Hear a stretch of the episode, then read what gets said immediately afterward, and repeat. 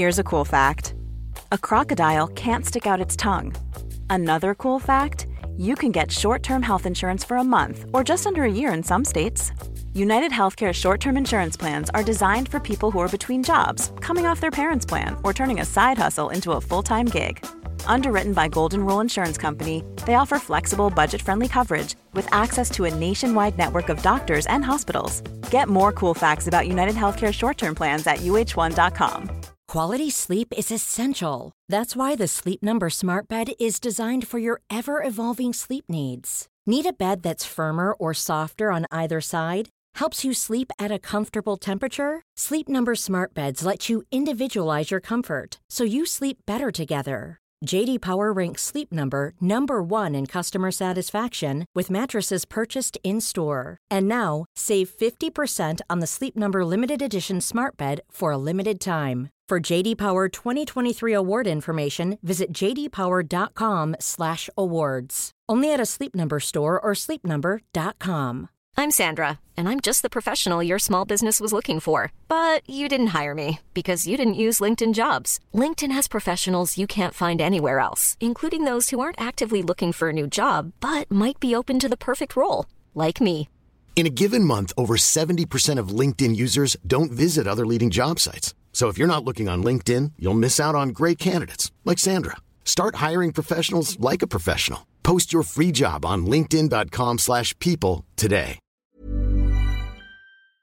Veckans sponsor är Telia. Hos Telia samlar man mobil, bredband, IT-support, mobilväxel, allt som gör företagande enkelt.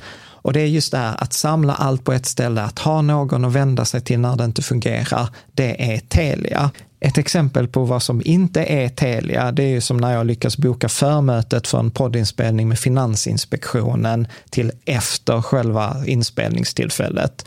Eller när jag här, här året var liksom, fick för mig att jag skulle börja springa, så jag är liksom ute och springer taggad, träffar en kompis som säger så du Jan, på måndag ska jag springa ett lopp. Och jag känner så här, ja men det låter inspirerande, så jag käkar pasta, jag byter om, tar mig ner till Malmö stadion för att göra en efteranmälan, står där i kön och sen så när jag liksom anmäler mig så tittar de på mig och säger så här, du Jan, vårhuset är bara till för kvinnor. Och eh, det var, det var typisk en situation som inte är Telia. Oavsett, ett stort tack till Telia som sponsrar, gör Rika Tillsammans möjligt, men framför allt tack till dig som lyssnar, följer och eh, hänger med oss varje vecka. Vad man måste förstå där är att det är olika faktorer. Att guld har lite fler sätt att agera för att guld, om det blir riktigt oroligt i världen, då går guldpriset upp.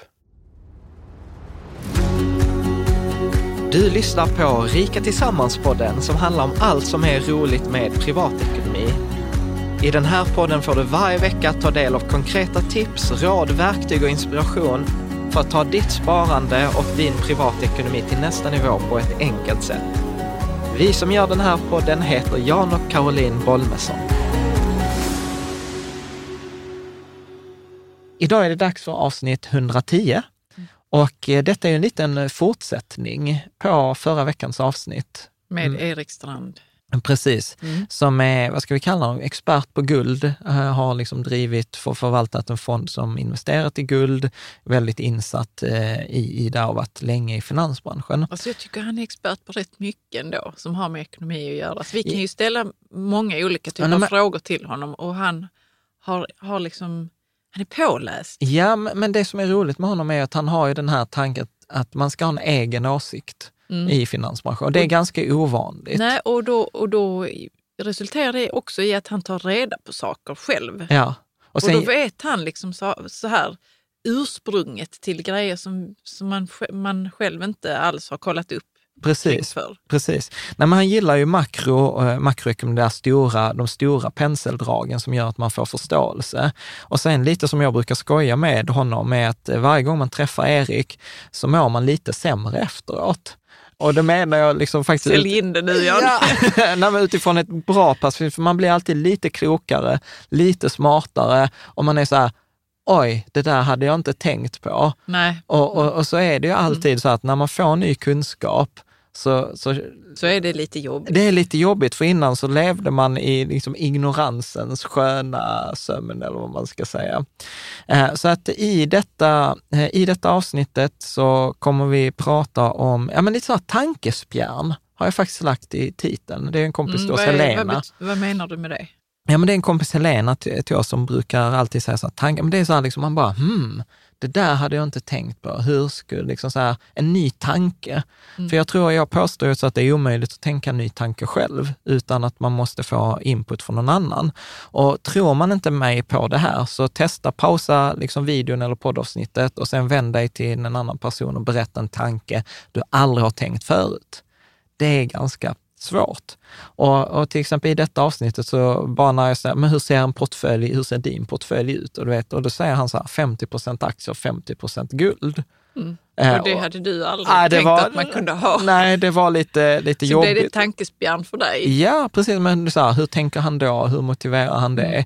Mm. Eh, sen så pratar vi också om det här med varför han inte gillar räntefonder, eh, där vi hade en diskussion kring det, att eh, man innan, eh, eh, liksom så här, man ska risk-free, eh, risk-free eh, return eh, och, och han pratade om, men det ger ju ingen avkastning, men du har en risk. Så Mm. det blir no return with risk. Liksom. Eh, så det var lite jobbigt. Jobbigt. Ja. Sen pratar vi om det som så här, MMT, den här teorin som man pratar mycket om i, i USA nu, Modern Monetary Theory, eller som vissa kallar för Magic Money Tree. För nu låter det som att det är något som alla borde ha koll på. Men det, vi kommer att prata Vi- mer om det. Men kommer- jag, jag, jag bara in nu i, liksom när vi pratar om det här avsnittet att jag bara, vad är det för någonting? Borde jag ha koll på detta? Ja, ja men, nej, men precis. MMT. Ja, men vi Mm. pratar mycket om det här med att staten trollar fram pengar. Vi pratar om förstatligandet av börsen och den schweiziska centralbanken plötsligt äger fler A-aktier Facebook än Mark Zuckerberg. Eh, vi pratar om eh, liksom hur guldet räddade Sverige under finanskrisen. Mm. Vi pratar om den här nya ekonomiska cykeln och hur han liksom säger också att det är mycket som drar ihop sig till en perfekt ekonomisk eh, storm.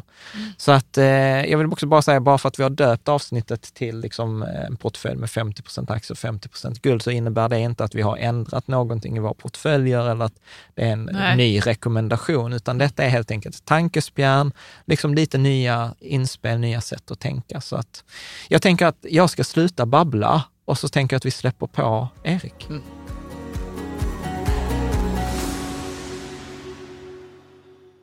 Varmt välkommen tillbaka, Erik Strand. Du har ju jobbat i finansbranschen i 20, men nästan mer än 20 år väl?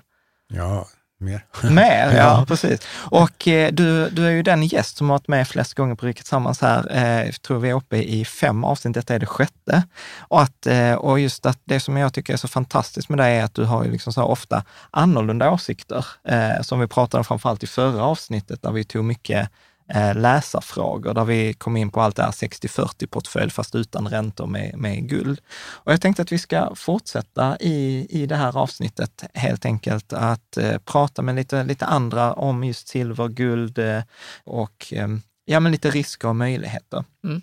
Så att jag tänker ju så här, någonting som är väldigt populärt att titta på, det är ju då eh, värd, alltså kvoten mellan guld och silverpriset. Mm. Och den är väl liksom historiskt extremt. Det har väl bara varit två tillfällen i världshistorien den har varit högre. Men varför vill man titta på den? Ja, precis. Varför är den viktig? Varför, eh, vad skulle du Precis. säga? Ja, när man gör kvoter eller tar någonting relativt så gör man ju ibland om det, om det är börsen mot guld eller guld mot silver så får man ju kanske en, en uppfattning på om det ena är dyrt eller det andra är billigt. Så Mm. Det är därför man gör en sån, eh, titta på relationen. Mm. Eh, Och då eh, är det som du säger att eh, guld eh, mot silver har legat på ungefär åt- 80 gånger eh, plus minus har det rört sig där och det, det är väldigt högt eh, får man säga. Och det ju- då, då kan man säga att eh, om man komma fram till där egentligen, eftersom inte ens guld är dyrt idag, så är det ju att silver är extremt billigt att köpa. Och det Mm. kanske är mest spännande man kan investera i. Sen måste man veta att silver svänger väldigt mycket, så det är ganska jobbigt att hålla en ren silverposition. Men silver är ju så sätt mycket intressantare. Och det som kanske är ännu viktigare där är ju att man har en relation till, Mm. eller kvot. Och det är ju den naturliga förekomsten. Mm. Av silver. Ja, och silverförekomsten är 16 gånger mer än guld. Mm. Så kvoten borde inte vara 80 TT utan 16 TT eller säg 20 TT i alla fall, eller någonting sånt. Ja. Så att potentialen för silver är extremt stor och eh, sen finns det inte heller några stora reserver av silver. Och silver är världens näst mest använda råvara efter olja för att det behövs i alla datorer, telefoner, solceller. Men sen har det varit en marknad där de största bankerna har, man har tryckt ner silverpriset eh, på ett konstgjort sätt. Varför då? Eh, hur? ja, det som är intressanta nu är ju faktiskt då att eh, DOJ, som det heter, Department of Justice, FBI, alltså Mm. håller, gör en utredning nu mot eh, handlare på JP Morgan som har styrt den här marknaden. Historien är ganska lång, jag vet inte om vi ska ta den eller Ja, komplicerad. men kan du inte göra den kort? Jag försöker, ja, ja, lång historiskt sett, Ja. eh, så var det så att Bear Stearns, banken som gick omkull 2008, en av de två som Mm. bankerna som gick omkull, de satt med enormt stora korta positioner i silver och silverpriset gick upp. Mm.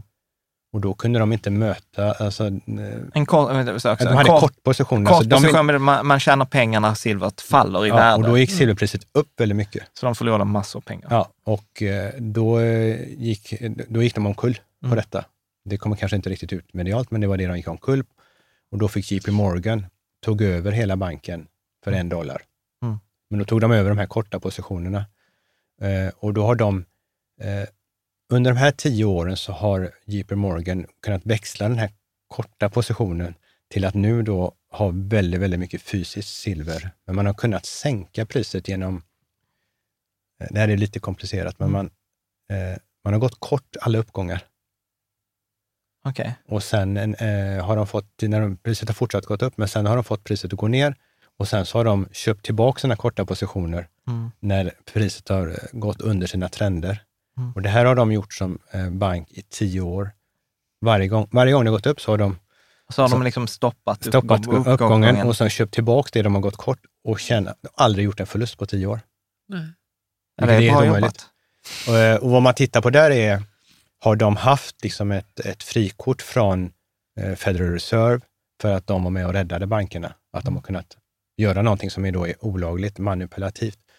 Eh, men vi har ju sett, du har ju sett bland banker att göra inom andra områden, om det är el eller eh, Mm. räntor, så har ju bankerna hållit på med de här sakerna. Och det är det som är, ja, och därför, när man har en fond så måste man titta på hur positionerar sig de här affärsbankerna som då på engelska heter commercials, om man ska söka på det. Mm.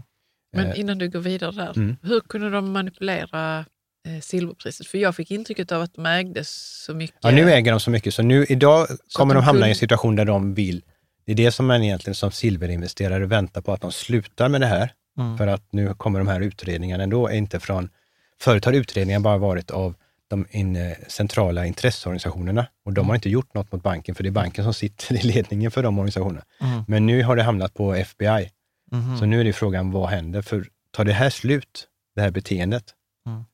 och JP Morgan har samlat världens största fysiska eh, tillgångar av silver, så de kommer tjäna ännu mer på uppgången sen. Men det är Mm. de som bestämmer lite när det får hända. Hittills. Mhm. Så att, eh, väldigt, väldigt intressant eh, bakom kulisserna i, i silvermarknaden, vad som händer där. Mm. Väldigt spännande. Ja, gud vad, ja. Ja, Är det, det visste vi inte. Ja, jag har faktiskt... Du hade koll på det? Nej, inte koll, men jag har läst, jag har läst om den här äh, rapporten, för det kom, jag följer ju en massa sådana nyhetsbrev kring, eh, kring guld och silver. Då, då var det en rätt stor grej, men det var några veckor sedan eh, det, det, det kom ut. Men eh, Jag kan nu lägga Ja. in lite bilder på hur Department of Justice, själva eh, utredningen som håller på och Ja. eh, hur man ser hur JP Morgan har gått från inga reserver till enorma reserver. ja, Men som sagt, inte helt enkelt, men det händer saker bakom kulisserna och eh, det är väl där man har jobb som att vara lite expert på området, att ha Ja. koll på de här sakerna. Ja. Det, det, är inte, det är inte för gemene man, nej. det är det inte. Kan man säga att JP Morgan tjänade väldigt mycket på att eh, den här Bear Stearns. Ja, ja de tog över det, ja, det har de ju tagit över. Och gjorde deras, eh, det som de gick omkull på, det gjorde de Ja, har till de sin... fixat till. Ja, de har både tagit bort, eh, tjänat grej. pengar på att ta bort de korta positionerna och sen så har man då eh, skapat eh, största fysiska lagret av silver Mm. någonsin i historien. Mm. Så de har ju någonting i, i bakfickan, Mm. vad de har tänkt. Ja, de är, de är they're professionals. Ja, liksom. de är Eh, världens största bank när det gäller sånt här. Ja. Trader. Men jag, jag tänker att vi ska tillbaka till det här med kvot. Eh, Mm. för, för att då, om vi ska sammanfatta där, så säger du så här, okej, så vad är kv- kvoten mellan guld och silver? Är typ 80-90, tror jag att eh, den är eh, nu, när, när vi spelar in i juni. Och då säger du så här, historia, alltså så naturmässigt borde den vara på 16. Men så här, vad kan man dra för slutsatser? Alltså så här random, alltså så här, om jag överdriver, jag kunde ju delat silverkvoten med eh, smör i Bangladesh. Alltså var, varf, varför är den här viktig? Är det för att den historiska trenden eller liksom, varför, liksom, varför man, För mig är den bara idag ett mått på att silver är extra, extra billigt att köpa. okej. Det är det enda för mig. Okej, så det, man kan inte dra någon annan slutsats än att det historiskt, historiskt sett ligger den billig? Ja, alltså, får vi då uppgång i guldmarknaden som även driver silverpriset och vi får att den här, eh, alltså om, vi kan säga så här, om guldpriset kommer gå upp Mm. 50 procent, om Mm. jag tar en siffra, så kommer silver säkert gå upp 150 procent. Alltså, Mm. du kommer få en otroligt större, mycket större avkastning. Ja, för där pratar man ju ofta om att eh, silver är ju som guld fast på steroider. Eller liksom att Ja, silver är ja, som ja. guld i ett gummiband. Ja, man säger det. Vad man måste förstå där är att det är olika faktorer. Att guld har lite fler sätt att agera för att guld, om det blir riktigt oroligt i världen, Mm. då går guldpriset upp. Det har vi sett här nu under eh, försommaren, att det är lite mer oro om handelskrig och så vidare. Då går guld upp på det. Det är, det är en viss trygghet i den uppgången. Det hjälper inte silver när det är oroligt. Mm. Så Men- silver går inte upp vid oro? Nej. Mm. Däremot vi får, och gulduppgången som är nu, det är inte den riktiga gulduppgången. Nu, Ja. nu köper många småkunder eller retail, men det är inte nu. Det, nu är det tvärtom. Nu har, ba- storbankerna har gått kort det här, Mm. eh, som jag la ut på Twitter idag. Alltså de har gått kort, så det börjar bli farligt egentligen. Att de, det finns anledning att de, för dem att trycka ner priset igen. Okej. Men den stora uppgången kommer ju när det, man ska ösa ut ännu mer pengar i systemet. Mm. Då kommer guldpriset inte gå upp på grund av oro för handelskrig och sånt, utan då kommer det ju gå upp för att man trycker mer pengar. Pengar i sig blir mindre värda och och då blir guld mer värt. Och i det fallet så går ju silver upp enormt. Mm. Mer som alltså på inflations... Mm. Att man minskar penningvärdet. Där är, det är bra för silver. Men Mm. ren oro, handelskrig eller Iran-krig, det hjälper bara guld. Mm. Mm. Så där får du också det här varför faktorn, eller varför det är så just nu, att guld eller silver. Mm. Eh, vi såg, eh, så det, det är lite olika hur de, de rör sig inte riktigt samma. Nej. Så, så att eh, om man vill liksom ha så som vi brukar prata om guld som försäkring, då är inte, man säger inte silver som försäkring. Jag, jag tycker så här, alltså den försäkring som är på grund av handelskrig eller andra krig eller de bitarna, Mm. de går ju oftast över. Mm. Så det är ju inte den riktiga försäkringen, tycker jag. Mot inflationen. Utan den riktiga är ju mot inflationen, Mm. den stora delen. Mm. Sen är det skönt i en portfölj att någonting går bra när, Mm. eftersom de andra sakerna, när börsen går dåligt när det är handelskrig, kommer upp mer Mm. sånt. Då är det ju bra att guld går bra under den perioden, men så fort det, där lägger sig, Mm. Så sjunker, sjunker det. tillbaka. Så det är inte det som driver det riktiga priset, det stora prisuppgången. Men, men där tänker ju, där säger du så här, eh, som, som vi också pratat om i andra avsnitt om penningsystemet och det här, att så säger du att det drivs av inflationen. Att liksom pengarna kommer bli mindre värda för man trycker så mycket pengar. Men det där, om jag ska vara lite kritisk, det där har man ju sagt sedan 2008 när man införde den första så här QE, alltså att man började, centralbanken började bara ösa ut pengar. Mm. Och alla är väl överens att vi har liksom en tillgångsbubbla, att de här pengarna har liksom resulterat i högre aktievärden, de har till, att vi har en bostadsbubbla i Sverige, alltså massa, massa sådana här bubblor. Kanske. Ja, kanske. Men inget, det har ju inte lett till den här ökningen i inflation. Tvärtom har inflationen minskat. Ja, man kan säga så här då att eh, jag säger inte bubbla utan en tillgångsinflation. Mm. Det har vi haft. Mm. Och det är ju fastigheter och aktier. Det är ju en tillgångsinflation. Mm. Eh, och sen kan jag säga att vi har, om vi inte har inflation eller bubbla på fastighetspriser, men där kan man ta en annan kvot som jag tycker är intressant på fastighetspriser om man delar det med disponibel inkomst. Mm. Priset på kvadratmeter och disponibel inkomst. Och där ser man ju också om fastigheter Mm. är dyra. Eh, Och är de dyra nu då? Eller? Ja, ja, det är de. ja alltså i Sverige är det ju orealistiskt idag att köpa en fastighet på inarbetade lönepengar. Mm. Det går ju Mm, inte. det är ju det. Är det. För att den relationen, och där kan man jämföra med olika länder och se hur illa det är i Sverige Mm. på fastighetspriserna jämfört med vår disponibla inkomst. Och det är väldigt intressant att titta på. Har du en sån graf som vi kan lägga ut? Vi får ta fram en. Vi tar Ta fram fram den, en jag lägger ut. ja. Mm. Men tittar man då på inflation eh, som begrepp, så det finns något som är väldigt viktigt. En annan graf som vi ska ta fram, som du kanske inte har sett, eh, som heter M2, som är velocity, farten på pengar, hur, hur mycket de omsätts. Mm.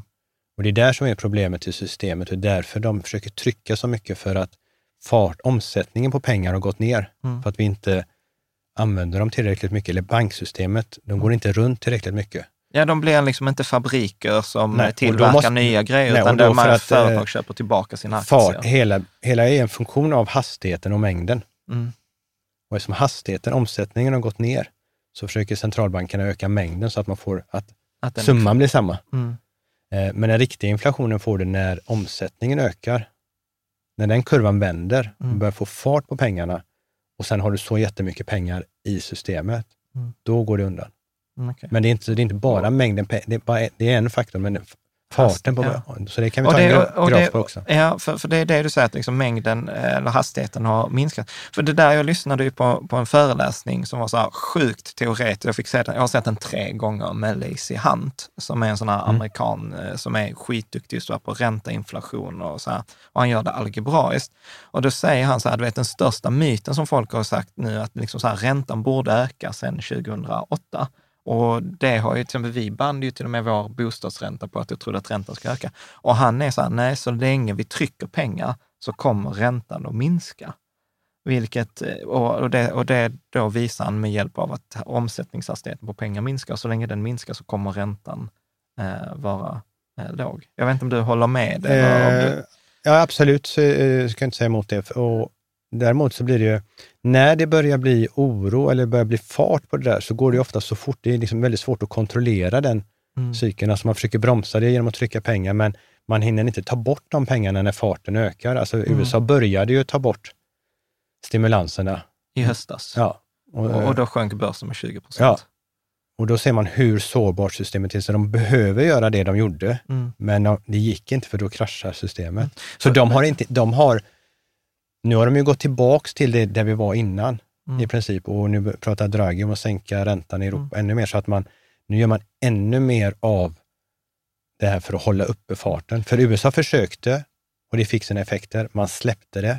Men hade man fortsatt så hade det inte stannat vid minus 20. Nej, för, för det där är ett, håll din tanke, jag vet att du var på väg Ja, in, jag hänger inte med här. Nej, så men svårt. vi, vi Nej. kör på. Ja, nej, nej, nej, men, men, så här, det, nej, men, nej, men så här, det, som hände, det som hände i december, om jag ska förklara enkelt här, du får rätta mig Mm. om jag säger fel, men amerikanska riksbanken sa typ där i höstas, så här nu går ekonomin bra, så vi kommer ta bort stimulanserna och vi kommer höja Mm. räntan. Mm. Vad som hände då var att marknaden eh, reagerade och föll med 20 procent och den var på väg mer neråt. Och eh, Trump blev ju rasande och du vet, pressen på de här Fed, amerikanska centralbank, blev ju jättestor. Så då sa de så här, eh, nej vi ångrar oss, vi kommer inte höja räntan och vi kommer fortsätta då köpa, stödköpa de här och sätta in mer pengar. Stödköpa. Eh, Nej, men, eh, man sätter Stimulera in mer, marknaden Man med- med- med stimulerar pengar. Man marknaden. sätter in mer pengar. Ja, Ja, man- men höjer inte räntan längre. Vi slutar med att höja Nej. räntan, vi, vi Ja. stimulerar. Vi stimulerar. Och plötsligt så var så, och marknaden var bara, "Åh, vad skönt, och hoppade tillbaka alla de 20 procenten. Men, så att det, det vi såg i höstas var ju det som du säger, hur otryggt systemet var. Mm. Att den Men det där, här med den eh, velocityn. Ja. Eh, jag förstod inte det riktigt. Men, för man vill Farten. att pengarna ska röra sig i samhället eller i... ja, så som jag förstår det, jag kanske, Mm. du får återigen rätta mig här, Ja. men att pengarna går inte till det som är avsatt. Alltså tanken, alltså, Okej, vad är det avsatt Nej, till? men till exempel så här, något som hade varit bra om ett företag till exempel får massor pengar, så vill man ju att de öppnar en ny fabrik eller effektiviserar, gör Mm. research Mm. etc. Mm. Och då har de här företagen fått de här pengarna, men istället för att göra research och bygga en ny fabrik, så har de sagt så här, vår aktiekurs är för lågt värderad, så vi köper tillbaka aktier från marknaden. Så att det ska bli Det ger, ju, högt och det ger ju, ingen, ger ju ingenting för samhället. Det blir Nej, ingen det fart, blir det blir inga löner, skatter, alltså det blir inget rull i systemet, utan det Nej. blir bara konstruktioner Mm. Som inte Mm. ger någonting. Så det, det, Ja, så nu är det, det är farten. Jag är. Ja, vad, bra. Och det är säkert hundratals läsare som är så här, gud vad skönt att Caroline ställde den Ja, frågan. Ja, ja, verkligen bra. Ja, eh, bra. Eh, Men vi var inne på den andra biten också, Ja, ni var inne samtidigt. på något annat. Ja, nej, men jag var inne på att jag tror att räntan kommer fortsätta vara låg. Ett, eh, liksom ett, tag, ett tag till, tvärtom vad alla de flesta andra tror att räntan ska gå. Ja, för vad som är intressant är ju alltså det som vi sa hösta Hösten, ja. och sen uppgången igen för att man, eh, då backade centralbankerna Federal Reserve. Eh, och det intressanta är ju att hur känsligt systemet är. Vad kom de upp i? Lite över 2 ränta. Mm. Det klarade inte systemet. Mm. Alltså, så känsligt. Så, så, så, och, och det, liksom, det säger mycket om hur, Mm. hur, hur illa det är att vi inte, jag menar, det är inte normal ränta. En normal ränta på pengar, rent, borde vara 5-6 procent. Mm. För att du lånar ut pengar eh, med risk att förlora det du har lånat ut och då vill du ha ränta. Mm. Mm. Eh, Och du vill liksom ha tillbaks i ränta, på 16 år vill du ha tillbaks lika mycket som du har lånat ut i ränta. Mm. Och då ska du ha 5-6 procents Mm. ränta. Om nu du inte klar- tittar på kreditrisker och sånt. Men det är liksom en matematisk modell. Räntor ska liksom inte eh, vara noll. Mm. Eh, och, det, så där är man, och vi klarar inte ens 2 procent utan att det, det kraschar. Nej, men det, är det ett problem. låter jättekonstigt. Ju. Ja, och många Att det säger ju att vi löste ett problem 2008, men vi skapade egentligen ett, liksom, ett betydligt större problem. Och det problemet är att Vi har ökat mängden skulder. Alltså vi, hade, vi sa ju, det var en skuldkris Mm. 2008. Mm. Vi var för mycket skulder. Och ett system mår bra av skulder om det görs produktiva saker, som vi var inne på. Startas Mm. företag, byggs vägar. Då, då kan skulder vara... Det var det man, man missade på att dela på goda skulder och dåliga skulder. Mm. Och, eh, och goda skulder är när man gör någonting som har nytta i samhället. Eh, och det har man liksom inte, man har inte delat upp skulderna på det sättet, som man förstår, eh, börjar komma lite nu. Men för att klara av en skuldkris, det finns ju program som heter, vad heter de? Lyxfällan, Mm. eller hur? Nej, men alltså där man ska lära människor att kanske då inte överspendera och, och se till att man har pengar och så vidare. Och det var ju egentligen vad världen skulle ha gjort. Mm. Vi hade lånat för mycket pengar. Vi Mm. skulle liksom börja sanera ekonomierna. Det var den liksom, korrekta sättet att sköta den krisen. Men vi Mm. gjorde tvärtom. mm, Vi skapade ännu mer skulder. Och, och då är det klart, det är som i Lyxfällan, alltså, istället för att de ska börja sköta sig och ta hand om sina pengar, ge dem ännu mer pengar, för, och då är det inget problem att konsumera. Alltså, Nej, precis, ni har så de att- här kreditkortsskulderna, Ja, men vet du, ja. om nu får ni ett bolån så kan ni betala alla kreditkortsskulderna. och, och vi dubblar det bolånets storlek, så ni kan handla ännu mer och göra Ja. ännu mer av det dåliga. Så att det är egentligen det vi har gjort på, på, global, tydligt. Ja, på global nivå. ja, Så det är lite läskigt. ja, Men det är så att vi har inte löst någonting. nej. nej Man okej. undrar ju vad som skulle kunna hända nu. Mm. Eh, Eh, och det har du sagt någon gång Jan, att man vet aldrig vad det är som skulle kunna hända som, gör, som utlöser en kris eller en krasch eller någonting annat. Nej, min tro är, jag har en ganska tydlig tro faktiskt på Mm. vad, vad som händer. Och det är ju att, eh, eller man ser det i bakom kulisserna, när det då, och det är ju ett eh, tema för en annan gång, när man, eh, vi ska inte ta, gå in på det, MMT, modern, modern. Du, jag har det som en fråga. Aha. Titta, MMT. Ja, vad härligt. Eh, utan eh, vad som kommer hända är en nedgång eh, och då kommer centralbankerna göra nästa steg i att rädda världen med stimulanser. Alltså från räntesänkningar, Ja. trycka pengar, till då tankar om MMT som blir då lite mer och mer eh, galna Ja. eh, för att rädda. Och då kommer det kanske börser och guld, allting kommer gå upp igen. Ja, men ska vi ta, MMT, ska vad vi ta det? MMT? Det, det roliga Ja. var så här att det står för Modern Monetary eh, Theory, medans jag vet att det är alltså typ all, jag har inte träffat någon som egentligen är positiv till detta av liksom folk som, jag följer som investerare. Det var en som till och med kallade för Magic Money Tree. Ja. men kan du inte förklara? det är inte ens modern heller, för det är inte modernt. Alltså det var modernt eh, när kom Nej, men kan, du inte, kan, vi inte, kan vi inte försöka förklara det tillsammans? Nu blev detta överkurs, det var inte här vi skulle hamna. Men, Men om- ändå hyfsat förståeligt Men- och intressant tycker Ja, jag. men jätteintressant. Men, men så här, om jag börjar så får du fylla Mm. i.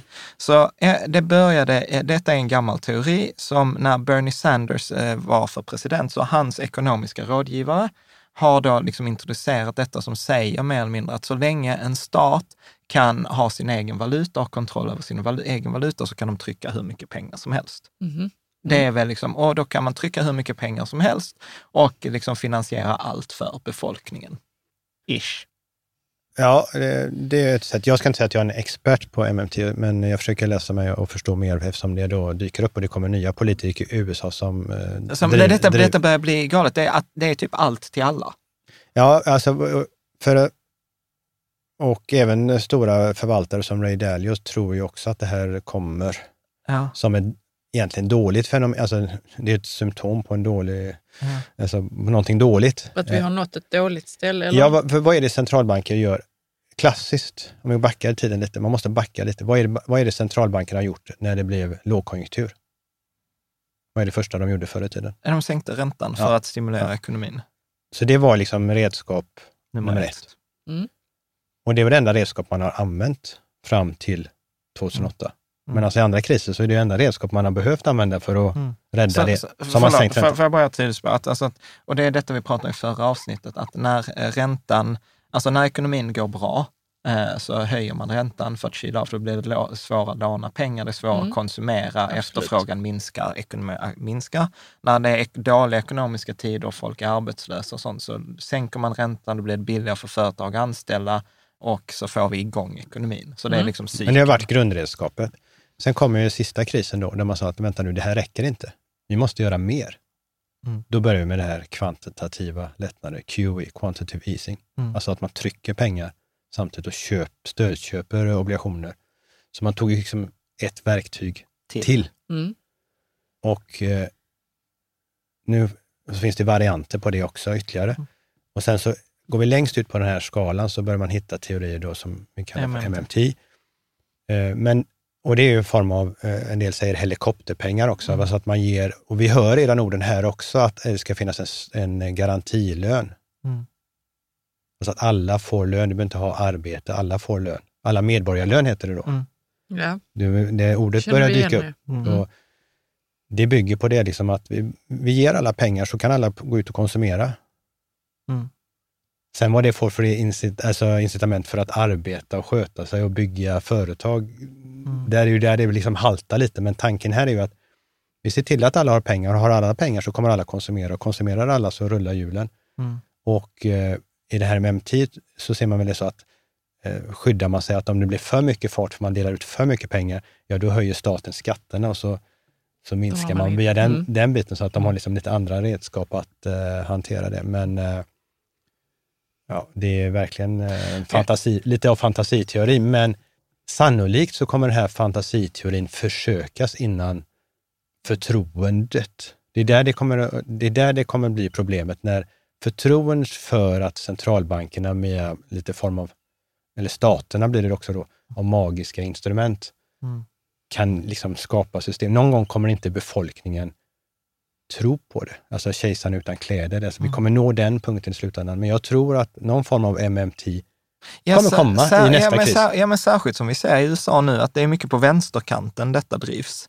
Eh, alltså Bernie Sanders, alltså Demokraterna och Elizabeth Warren. Och, Att man vill ha detta. att man vill ha detta, att staten kan Mm. trycka mer pengar så att Mm. alla får det bättre. Men vad, vad händer? Liksom så här, precis, det kommer ju få Det känns som att konsekvenser. det är någonting som kommer att hända som inte är så Ja, trevligt. snart, snart, man kan, liksom, man men jag kan ju inte att... peka på vad det skulle vara. Nej, men alltså, om, om man... eh, Normalt sett har vi ändå lärt oss att jag menar, du, du jobbar, du gör något för, för att skapa någonting och, och så Mm. bygger du någonting och så blir det någonting från det du gör. Men helt plötsligt så kan liksom allting skapas från, Ingenting. från ingenting, från Mm. himlen. Mm. Alltså, det blir svårt att känna att det är Det känns säkert skönt. Ja. Ja, det är lite Eh, som och det kan sängen. fungera i vissa bitar, men man slår sönder alla incitament att jobba och inte jobba om man alla får pengar från Ja. staten. Och så. Men- det blir men det Men kan man gå in på människans natur och så. Ja, alltså, Eh, det är en så annan kommer- grej. Ja, Liksom. men, men, du, men Mm. du, jag kommer ihåg när vi hade fikat tillsammans i Göteborg så pratade vi om detta med att till exempel schweiziska riksbanken, eller centralbanken, äger ju mer A-aktier i Facebook än vad Mark Zuckerberg äger. Eh, och det, det är ju också en sån här konsekvens som ingen hade tänkt på från början. Eh, kan du inte bara dra det kort? Ja, vi har ju sett ett fenomen, och kanske då Schweiz och eh, särskilt då i Japan, Mm. där man har kommit längre i det här att det inte händer någonting. Där Mm. då staten eh, trycker pengar och inte bara köper obligationer utan man köper börsen också. Att, För att, att börsen ska gå upp. Ja, nej, nej, men så, nej, nej, så här, Nej. Snar, så, så som jag förstår, du rätta mig här om jag har fel, men att schweizisk, schweizerfrancen eh, är ju en så ganska stabil valuta, eller har varit det historiskt. Och så höll den på att bli dyr och när Mm. den blev dyr så Mm. blev det svårt för de schweiziska företagen att exportera, så man ville sänka värdet så det skulle bli billigare för schweiziska Mm. företag att exportera. Mm. Så man tryckte schweizerfranc och sålde dem. Och när man sålde mycket så fick man ju US-dollar och värdet minskade. Och sen satt man plötsligt med massa US-dollar och då är man så här, vad ska vi göra med de här massa US-dollar? Ja, men vi placerar dem, vi köper aktier. och så köpte man Facebook-aktier. Mycket, precis. Och, och Japan har gjort det. Japan använder ju då fenomenet ETF, för då tycker de att där köper de hela marknaden så de är inte är inne och stör. Men eh, det som har blivit är ju att de, de är ETF-marknaden, staten. Mm. Och staten blir den största ägaren i alla bolag, så det blir ju ett eh, förstatligande. Det blir det ju. Vilket, Ja. är, vilket egentligen är Det det, är kanske sjuka. det magiska ordet. Nej, men, men för det, det vi pratade om var så här att, att eh, liksom vänstern har ju alltid varit så här, kommunismen liksom förstatliga företagen. Men här har vi ju då högern som då pratar om de här QE och att vi ska köpa. Så de är också så att effekten blir att både vänster och högerkanten driver politik som, som kommer resultera i att vi förstatligar saker. Ja. Mm. Och, och, och då, precis som du och jag pratar om, så här, var är liksom liberalerna? Var är de mittentänkarna? Men de är ju bara borta. De är borta för att alla, alla tycker det är skönt att staten köper börsen. Det känns ju skönt för det hjälper ju kurs, börskurserna att gå upp och det, och alla tycker, ja men vad skönt att de går upp. Men ingen som tänker att, men vänta nu, vi jobbar ju för att få våra kronor. Vi sliter ju för att få våra kronor och vi köper de här aktierna på den här kursen. Och de tryck, staten trycker pengar bara och Ja. köper och Mm. konkurrerar om samma aktier. Ja. Och det är klart, i början känns det ju bra att ja, men det går ju upp för att de köper, så det var bra. Min investering går upp, så alla är, alla är nöjda. Ja. Men ing- ingen Initialt, tänker på, vänta nu, är det här, kan det vara så här? Får det vara så här? Alltså, vad, vad, är, vad kommer hända om det fortsätter? Mm, men då tänker jag, om vi säger att, att, staten, att man förstatligar företag på det viset, Mm. är det inte... De är väldigt passiva. Staten som äger Facebook till exempel. Mm. Facebook-aktierna. Ja, nu ja. Nu Ja. är de passiva, men, men det är väl vad man gör sen som är att förstatliga. Förstår Ja, överhuvudtaget, alltså just att de, Att de, de så länge äger. man inte gör någonting speciellt så händer det ju ingenting i de företagen. Nej, men överhuvudtaget, staten ska ju inte in och köpa aktier. Nej, okej. det, De ska ju inte in och köpa det- eh, obligationer heller. Och staten ska inte... Alltså, vi har ju gått från att eh, vi människor arbetar och skapar och gör saker och det är det som skapar tillväxt för att vi producerar, till att staten skapar pengar och köper obligationer med låga räntor, köper aktier. Alltså att vi lutar oss alla mer mot staten fixar det. Mm. Staten fixar det. Mm. Eh, och det, det är ju frågan hur länge det går bra, för att någonstans har man trott på att liksom det är individen som arbetar och jobbar och skapar, så är det här totala motsatsen. Mm. Men det, det är någon sa väl så här att eh, all sån politik eh, är jätteskön tills eh, pengarna som man tar någonstans ifrån tar slut. Mm. Då, är det, liksom, då fungerar det inte längre, men så länge man, det finns någonstans man kan ta pengar från så, så, så är det jätteskönt för alla. Hur, hur. Men man, man når ju en återvändsgränd där inte, där inte liksom, du kan inte bara trolla fram. Alltså, någonstans måste det vara att saker skapas på, verkligt, Mm. på ett verkligt sätt. Mm.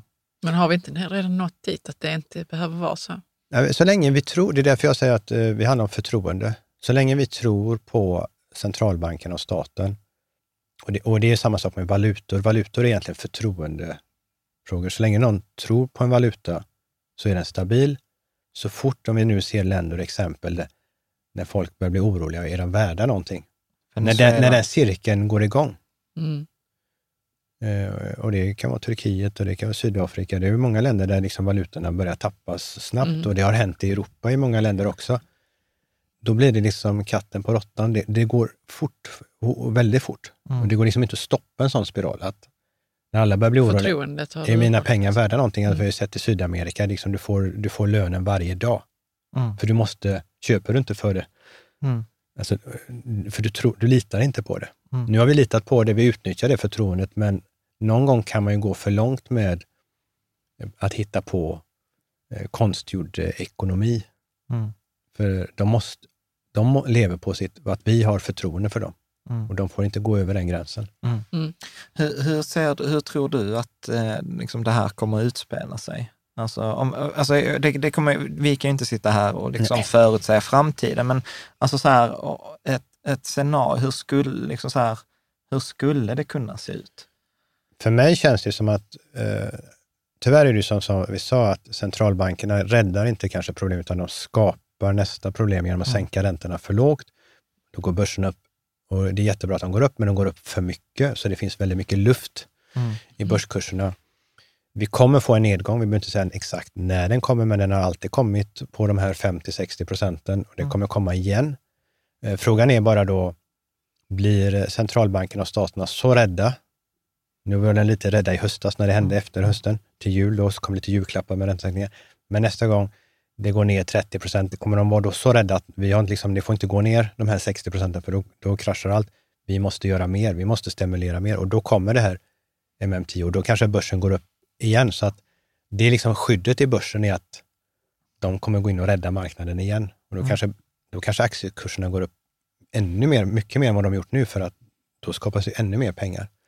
Så att eh, det som borde, hade varit sunt med den här riktiga mm. nedgången, tror jag att de inte kommer De har ju visat sig att de vågar inte vara med längre mm. på att det går ner så mycket.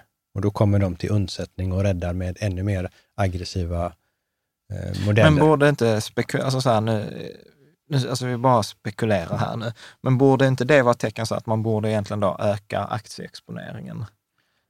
Absolut, men jag tror att den, alltså den, eh, den nedgången, med, om vi nu säger att vi leker med tanken att det ska, ska, borde gått ner 60 procent för mm. att få en uh, normal värdering. Mm. Eh, redan den resan ner till 30 procent innan de mm. sätter igång det här mm. kommer vara så läskig så att ja. det kommer vara svårt att sitta innan. Mm. Även om slutresultatet eh, om, om tio år är att mm. börsen kommer vara värd mycket mer på grund av att de eh, räddar, inom situationstecken räddar, Mm. För den räddningen, återigen, kommer inte vara en bra räddning. Nej, för vi, utan man kommer skapa något nytt problem. Det är lite, jag faktiskt, ska vara lite elak så ska jag säga att det är lite som, eh, vi ska inte prata droger här, mm. men om vi tar de som använder starka droger och, och säger att de, de mår bra då när de har drogen i sig, då mår de jättebra. Uh, ta, när drogen har slutat verka, då börjar de må dåligt. Och istället då för att uh, avvänja sig vid det här, för att de mår så jättedåligt, mm. så tar man en ny drog. Mm. Och, och då mår de ju, ser du, de känner ju sig bra igen med den här drogen i sig. Ja, de känner sig okej. Okay. Ja, det är väl där ja, vi är också. Ja, man precis. känner sig okej. Okay. Ja, och, och sen så tar man bort drogen, då, då gör det ont eller slutar mm. verka. Mm. Och fenomenet är ju också att då, man tar inte lika mycket drog, utan fenomenet med människor är att då tar vi lite starkare så, så, känner vi oss li, lite bättre. Ja, och det, egentligen, mm. det är det de här centralbankerna, alltså ger oss den här drogen och så mår vi bra och så känns det bra. Mm. Och sen kommer problemen. Och istället för att ta hand om det, mm. mera så får droger. vi en högre dos. En högre dos. Eh, och det, det är väl där eh, när vi egentligen skulle behöva åka in på behandlingshem och ja, avgifta oss. avgifta oss och avskuld, avskuldsanera systemet. Men mm. eh, människan och systemet, inga politiker vill ju sitta på vakten med en sanering, det är ju garanterat sätt att inte bli omvald. Mm. Så alla vill ju välja den lätta vägen. Mm.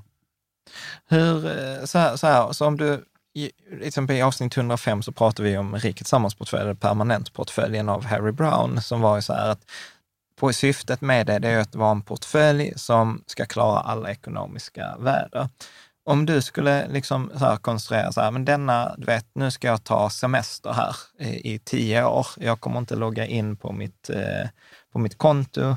Hur skulle du placerat liksom en worry-free portfölj? Hur skulle en sån sett ut? Eh, nej, men Harry Brown-portföljen tycker jag är jättebra, alltså 25 procent eh, aktier, 25 procent guld. Sen är det 50 procent räntor. Det har vi pratat om i förra avsnittet, vad du tyckte om det. Ja, och där, för mig blir det väldigt enkelt. Om vi tar den så får vi ett enkelt svar också. Utan där är det 25 procent långa räntor och 25 procent kortare, kortare räntor. Ja. Uh, skippar vi de två och lägger det på aktier och guld så har vi... En 50-50. Ja. ja. Då känner jag mig lugn. Det blir inte komplicerat. Nej, men alltså, då, vad som är bra är ju att eh, fortsätter börsen upp så kommer vi tjäna pengar på det. Ja. Blir det riktigt kris och riktigt dåligt så kommer det se bra ut också. Ja. En bra hedge. Ja, mm. eh, ja spännande. Apropå detta, jag tror jag såg någon siffra, eller om det var du som sa det, så att eh, centralbankerna köper, liksom, samtidigt som de skickar ut de här pengarna liksom, och sänker räntan, så har de eh, köpt guld. Jag tror att 2018 så var det 651 ton guld. Varför köper de guld? Ja, bank, centralbanken har ju varit då nettoköpare av guld eh, varje kvartal sedan 2010. Det är ganska många mm. kvartal alltså de har varit köpare hela tiden. Mm. Eh, och vad man kan läsa, jag brukar säga så här, centralbankerna, man kanske inte ska lyssna alltid på vad de säger, men man ska titta på vad de gör. Mm. Mm, det är och här intressant är, detta. Och här ser man mm. verkligen vad de gör. Eh, och det är ju att guld, silver, men särskilt då guld här som valuta, det är de enda pengarna som inte har motpartsrisk. För det, när det blir problem nästa gång, Mm. så är det på motpartsrisksidan. Det är inte börsen, utan det är motpartsrisker. Får jag, alla som har lånat ut de här skulderna, alla pengarna, alla kommer vilja ha tillbaka sina pengar när det blir oroligt. Mm. Om alla vill ha tillbaka sina pengar samtidigt, Det är blir problem. då, då kommer en del fallera, för alla kan inte betala. De som har lånat Mm. kan inte betala, alltså bolag och, och vad det nu är. Eh, och då kommer vi få stora problem och alla vill ha sina pengar först. För de som, och det är motpartsrisker och de här motpartsriskerna vill man inte ha. Och guld är ju den enda investering som inte har en motpartsrisk. Och det är det som är så unikt med guld. Eh, och det är det centralbanken har sett att ska vi stå starka, ska vi stå hyfsat starka, så ju mer guld vi har, desto bättre. Plus att Ryssland och Kina nu vill ha mindre och mindre beroende av USA. Mm. USA liksom styr så mycket så att eh, Ryssland har till och med sålt alla amer- amerikanska statspapper och köper bara guld istället. Mm. Eh, för det är ju ändå så att USA är ju det stora imperiet eh, och USAs makt via dollarn och olja och Swift betalningssystemet eh, börjar få sina törnar.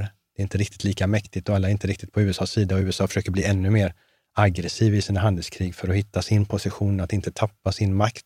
Så det är ju en maktbalans här och man ser hur Ryssland och Kina vill positionera sig för att kunna klara sig mer själva, vara mindre beroende av USA och de sanktioner eller då handelsvillkor så att de inte har den makten. Men det, så det, där är det ju där det händer på den stora nivån. Mm. Så därför vill de ju ha, eh, dels vill de ha guld och dels så vill de skick, kunna skicka pengar eller göra affärer över, inte över dollarn, utan de gör affärer mellan eh, Ryssland och Kina direkt. Mm. Mm. Eller de vill använda blockchain för att kunna flytta pengar mellan varandra. Eh, för att inte vara beroende av eh, det som heter Swift-systemet. Mm. Swift-systemet är det bankerna använder och det äger USA. Mm. Och det gör att USA kan sanktionera, strypa alla banker i Ryssland Mm. med omvärlden om de bara trycker, eller säger till, Mm. nu, nu stänger vi där. Då kan de inte göra någonting. Mm. Och då är ju Ryssland och Kina i en total beroendesituation. Och det, nu jobbar de för att hitta vägar och använda då guld och använda blockchain för att ta sig ur det beroendet. Mm. Mm. Det där Ska vi är- ta det som hände igår?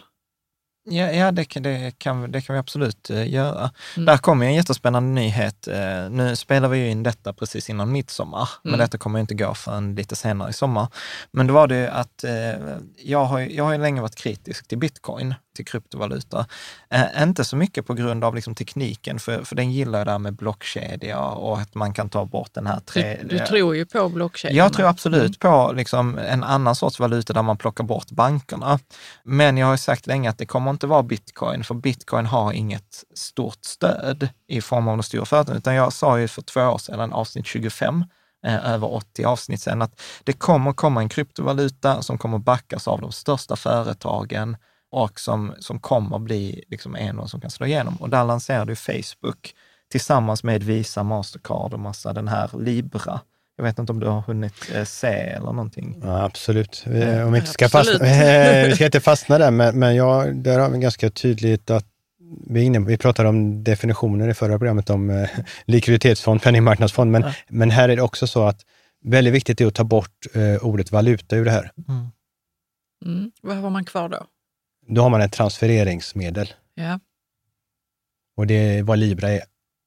Nu, får, nu får du Alltså, förklara. Libra är, är ingen valuta, men det är ett sätt att flytta pengar. Mm. Det, jag, det finns ingen anledning att äga Libra. Jag har nej, nej, kronor. det, det, det, är Nej. ingen, det är ingen spekulation. Nej, men nej, liksom- inte det, utan det är ingen, på mitt konto har jag svenska kronor, Mm. men jag ska skicka de här till Azerbajdzjan. ja, Azerbajdzjan.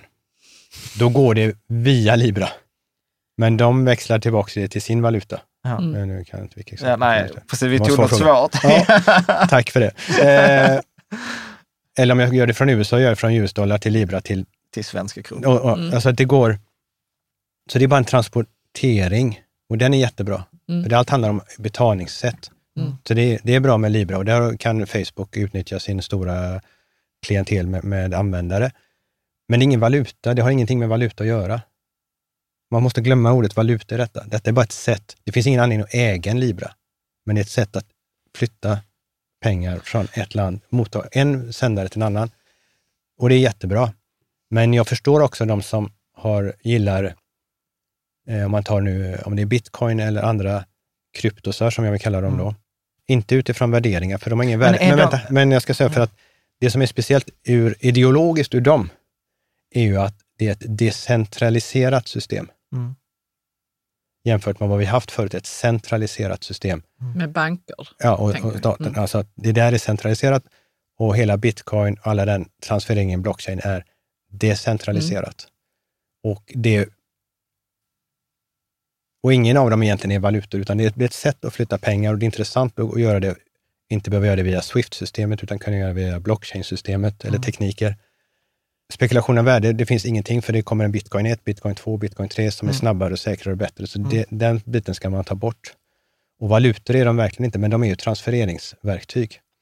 Men det som blir ett problem för de som har skapat den decentraliserade tankesättet på att det ska inte styras utav staten och, och de här bankerna. Mm.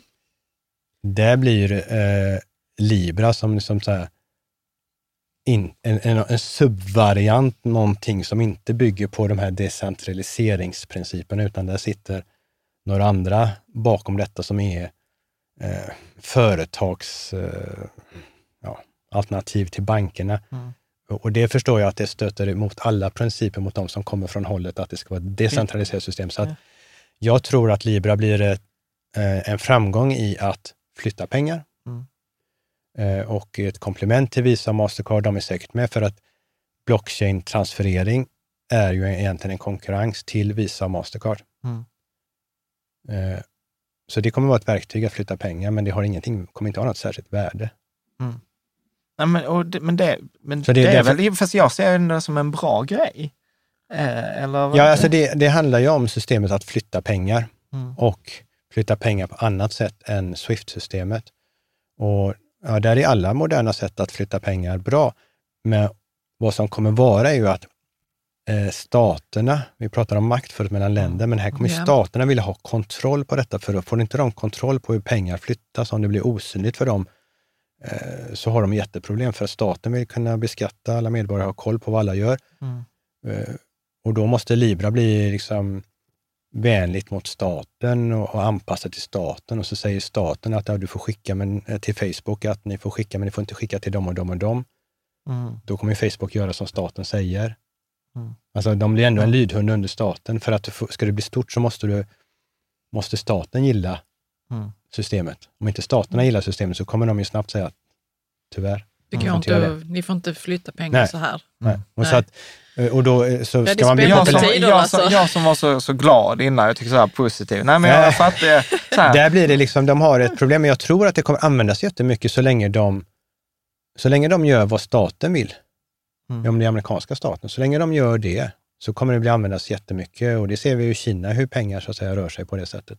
Mm. Men staterna kommer inte, de vill ju inte ha det totalt decentraliserat utan på statsnivå, alltså de vill ha koll. Mm. Där är, det kommer vara en maktfråga, men eh, transferering är, kommer det vara. Mm. Spännande. Ja. Jag, jag tänkte, nu var ju det ett sidospår, Ja. men jag tänkte hoppa tillbaka där med guld, eh, Mm. centralbankerna och guld. För, för vi pratar inte motpartsrisk. Men jag vet också att du beskrev, eh, Svenska Riksbanken hade ju glädje av sitt guld Mm. under 2008. Kan du inte bara kort berätta, så här, vad var det de gjorde och varför hade vi glädje av det då? Precis. eh, Det, allting kommer inte upp på ytan. Det finns däremot ett, ett klipp eh, när Riksbanken berättar vad de gjorde. Eh, Och det var att de svenska affärsbankerna fick problem, för man hade mycket åtagande i dollar. Mm. Men de hade inte de dollarna, utan de hade ju kronor. Mm. Men, men, men när krisen var som värst så ingen ville ha kronor. Hela marknaden frös. Mm. Och då kunde inte bankerna klara inte av att betala dollar, för de, de fanns inte. Mm. Och då, jag menar, klarar du inte av dina åtaganden, då har du problem. Då, då går, inte att du ska gå omkull, men nästan, vad händer? Det är en kris. Mm. Men eh, som tur var då, så hade ju Riksbanken en guldreserv. Så Riksbanken går ut och säljer guld, 50 ton guld. Eh, För guld får du alltid dollar, men inte för kronor fick du inte. Mm. Då. Nej. Men för guld fick du dollar, så Riksbanken säljer guld, får dollar, eh, byter de dollar mot kronor. För Riksbanken var det okej att ta kronor från eh, bankerna och bankerna fick sina dollar så att de kunde fullfölja sina åtaganden som de hade i dollar. Så de räddade banksystemet genom att använda guldreserven. Mm. Så, så, så viktigt är det när det händer och det är sånt som inte man kanske riktigt visste hur allvarligt det var då. Mm. Nej. Precis. Men 50 ton guld. Eh, Sverige har ungefär 13 procent av sin valutareserv i guld, så vi har ju en Mm. del guld. Men vi är inte uppe på de nivåerna som Tyskland och USA som har uppåt 80 procent Nej. Eh, av 80 procent av sin valutareserv i guld. Okej. Så att om vi ska börja liksom här runda av och eh, sammanfatta lite, så säger du liksom lite så här att det håller på lite att dra ihop sig till en, till en perfekt storm, eh, nästan. Ja, det gör det från alla håll. Alltså, höga börskurser, räntorna sånt här, som inte kan bli mycket lägre. De kan bli lite lägre igen Ja. såklart, men alltså, någonstans är det ju den här botten. Eh, och då, då ska allting hända samtidigt. Och det är det som är en perfekt storm, att vi aldrig varit i det läget. Mm. Och sen så har vi då politisk eh, maktkamp och kamp mellan länder och, Och populism. imperium. Populismen, eh, liberalismen försvin, minskar, populismen på båda kanterna ökar, som i slutändan oftast har samma mål om ett slags statligt Mm, förstatligande. ande. Och det blir svårare och svårare, och det ser vi i Sverige, att regera i, i liberala tankar. Mm. För att de här kanterna, och vi ser det i andra länder, om det är Turkiet, om det är Ungern, Mm. väldigt, eh, och USA. Mm. Och Ryssland har ju varit innan, alltså populistiskt, eh, nästan eh, diktatoriskt. Mm. riskt. Mm. Det har det ju Mm. blivit i de Mm. länderna. Och det är ju inte få länder, det är ju länder i- Europa, Mm. nära. Precis. Jag, jag kommer ihåg när jag gick i skolan, jag älskade historia. Och så sa jag till min historielärare så här bara, ja alltså det hemska är ju så här, du vet, allt det spännande i historien, det har ju redan hänt.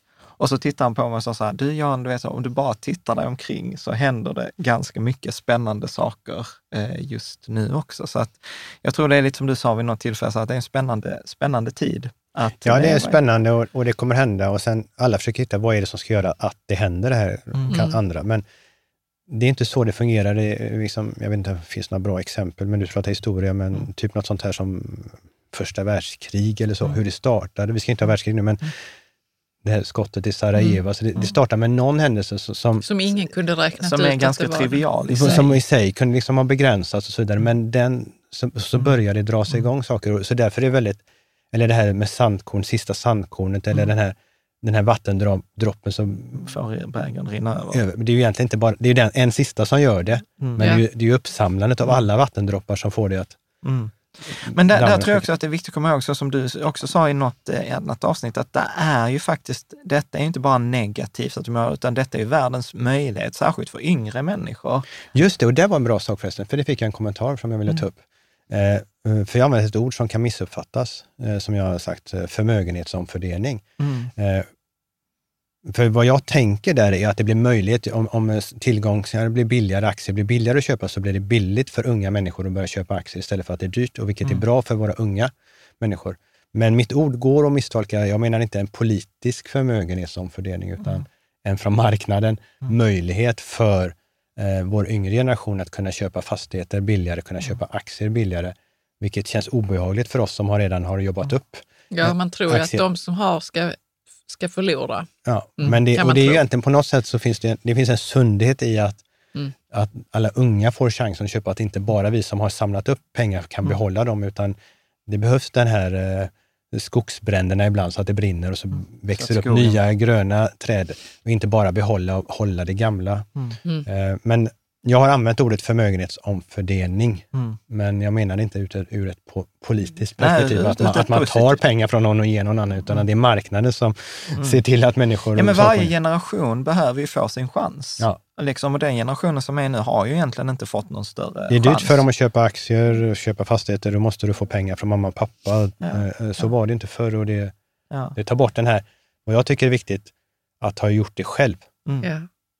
Som, som är så viktigt i sin, att känna när man, det handlar inte om pengar egentligen i slutändan, det handlar ju om vad är man stolt för, vad man gjort Ja. i sitt liv och då, och det har ju väldigt lite med pengar nu, utan det är Ja. att man har, man lyckades köpa själv. Ja. Det är skönt att få lägenheten betald från mamma och pappa. Det går inte annars, om Nej. inte de gör det eller fixar lånet och så vidare. Men det är bara skönt. Det, är inte, det är inte, skapar inte stolthet, eh, Nej. ära. Nej. Det, och det är ju det man egentligen, när man titt, en dag blir ännu äldre Ja. och tittar på sitt liv, vad är det jag har gjort, vad är det jag är stolt för? Det är ju det som är viktigt. Ja. Nej, att man precis. fick göra det här, gå den här matchen. Ja, jag gjorde det själv. Det är, det är bara att titta på vilket barn som helst. Alltså, de är ju som gladast när de är. Eh, Jag tänker vi ska eh, runda av. Eh, det brukar ju gå så här har jag konstaterat. eh, Jag, jag berättade ju för dig att jag har fått en ny tidsräkning. Eh, så här när, nu i och med att vi gör ett avsnitt i veckan, så kan Ja. jag alltid kolla så här, ja men när var senaste avsnitt med? Ja men det var avsnitt 72, så var så här, ja men det var 30 veckor sedan. Och då tänker jag så här, eh, om man vill, liksom är intresserad av de här eh, frågorna, så vet jag nu att nu när du eh, liksom står i det här skiftet, du har lämnat ditt eh, gamla fondbolag, dina gamla fonder håller på att starta upp eh, nytt, så vet jag också att du har pratat så här, att men jag vill starta liksom ett forum eller ett ställe där man kan prata om det här och där har du lite idéer. Så du kan få göra, helt oförskämt kan du få göra reklam för din, eh, din, eh, Tack. din Eh, forumgrej. Ja, nej, vi kommer göra en, en, en klubb, eh, AU, AG.se. AU är EU guld och Mm. AG är silver. Och det kommer vara att dela kunskap helt enkelt, en informationsplattform om ädelmetaller och grön teknik, grundämnen. Det kommer Mm. vara fokus. Eh, sen om det kommer någon betaltjänst i det också, men det kommer vara väldigt mycket som man bara så säga, får tillgång till eh, och kan vara medlem eh, och skapa ett forum som, som är lite nischat inom området, men som ändå är intressant. eh, Och där jag hoppas att du kommer skriva en gästkrönika eller någonting Absolut, det gör, det gör jag. Det kommer jag göra jättegärna. Så auag. sånt. SC, det är en väldigt preliminär hemsida, ingen riktig nu. Vi håller på med eh, byrån och så vidare, så att det ska bli snyggt efter sommaren. Men det är redan 400 medlemmar som har anmält sig utan vi har startat, så det är jättekul. Ja, så att det, Mm. det är ett intresse lite in i AG. Eller vad det. AG. Ja. AG, ja. ja, precis.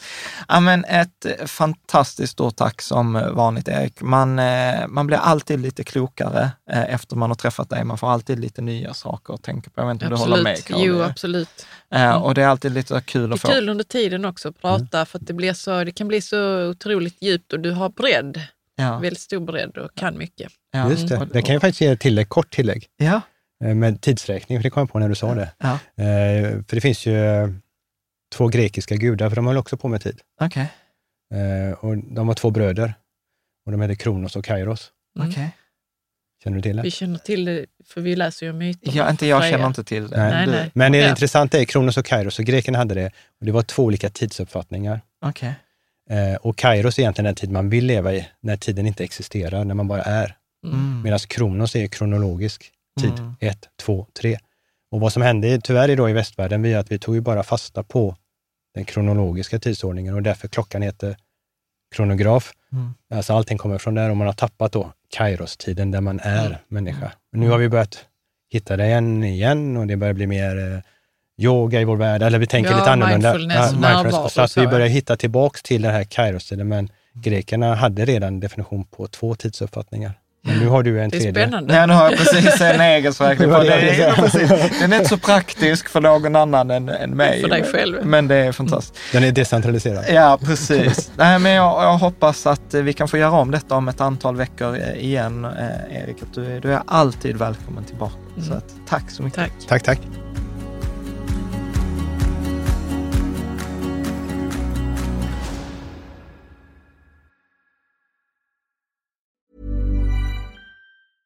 Hey, it's Paige DeSorbo from Giggly Squad. High quality fashion without the price tag. Say hello to Quince. I'm snagging high-end essentials like cozy cashmere sweaters, sleek leather jackets, fine jewelry, and so much more. With Quince being 50 to 80% less than similar brands. And they partner with factories that prioritize safe, ethical, and responsible manufacturing. I love that. Luxury quality within reach. Go to quince.com slash style to get free shipping and 365 day returns on your next order. Quince.com slash style.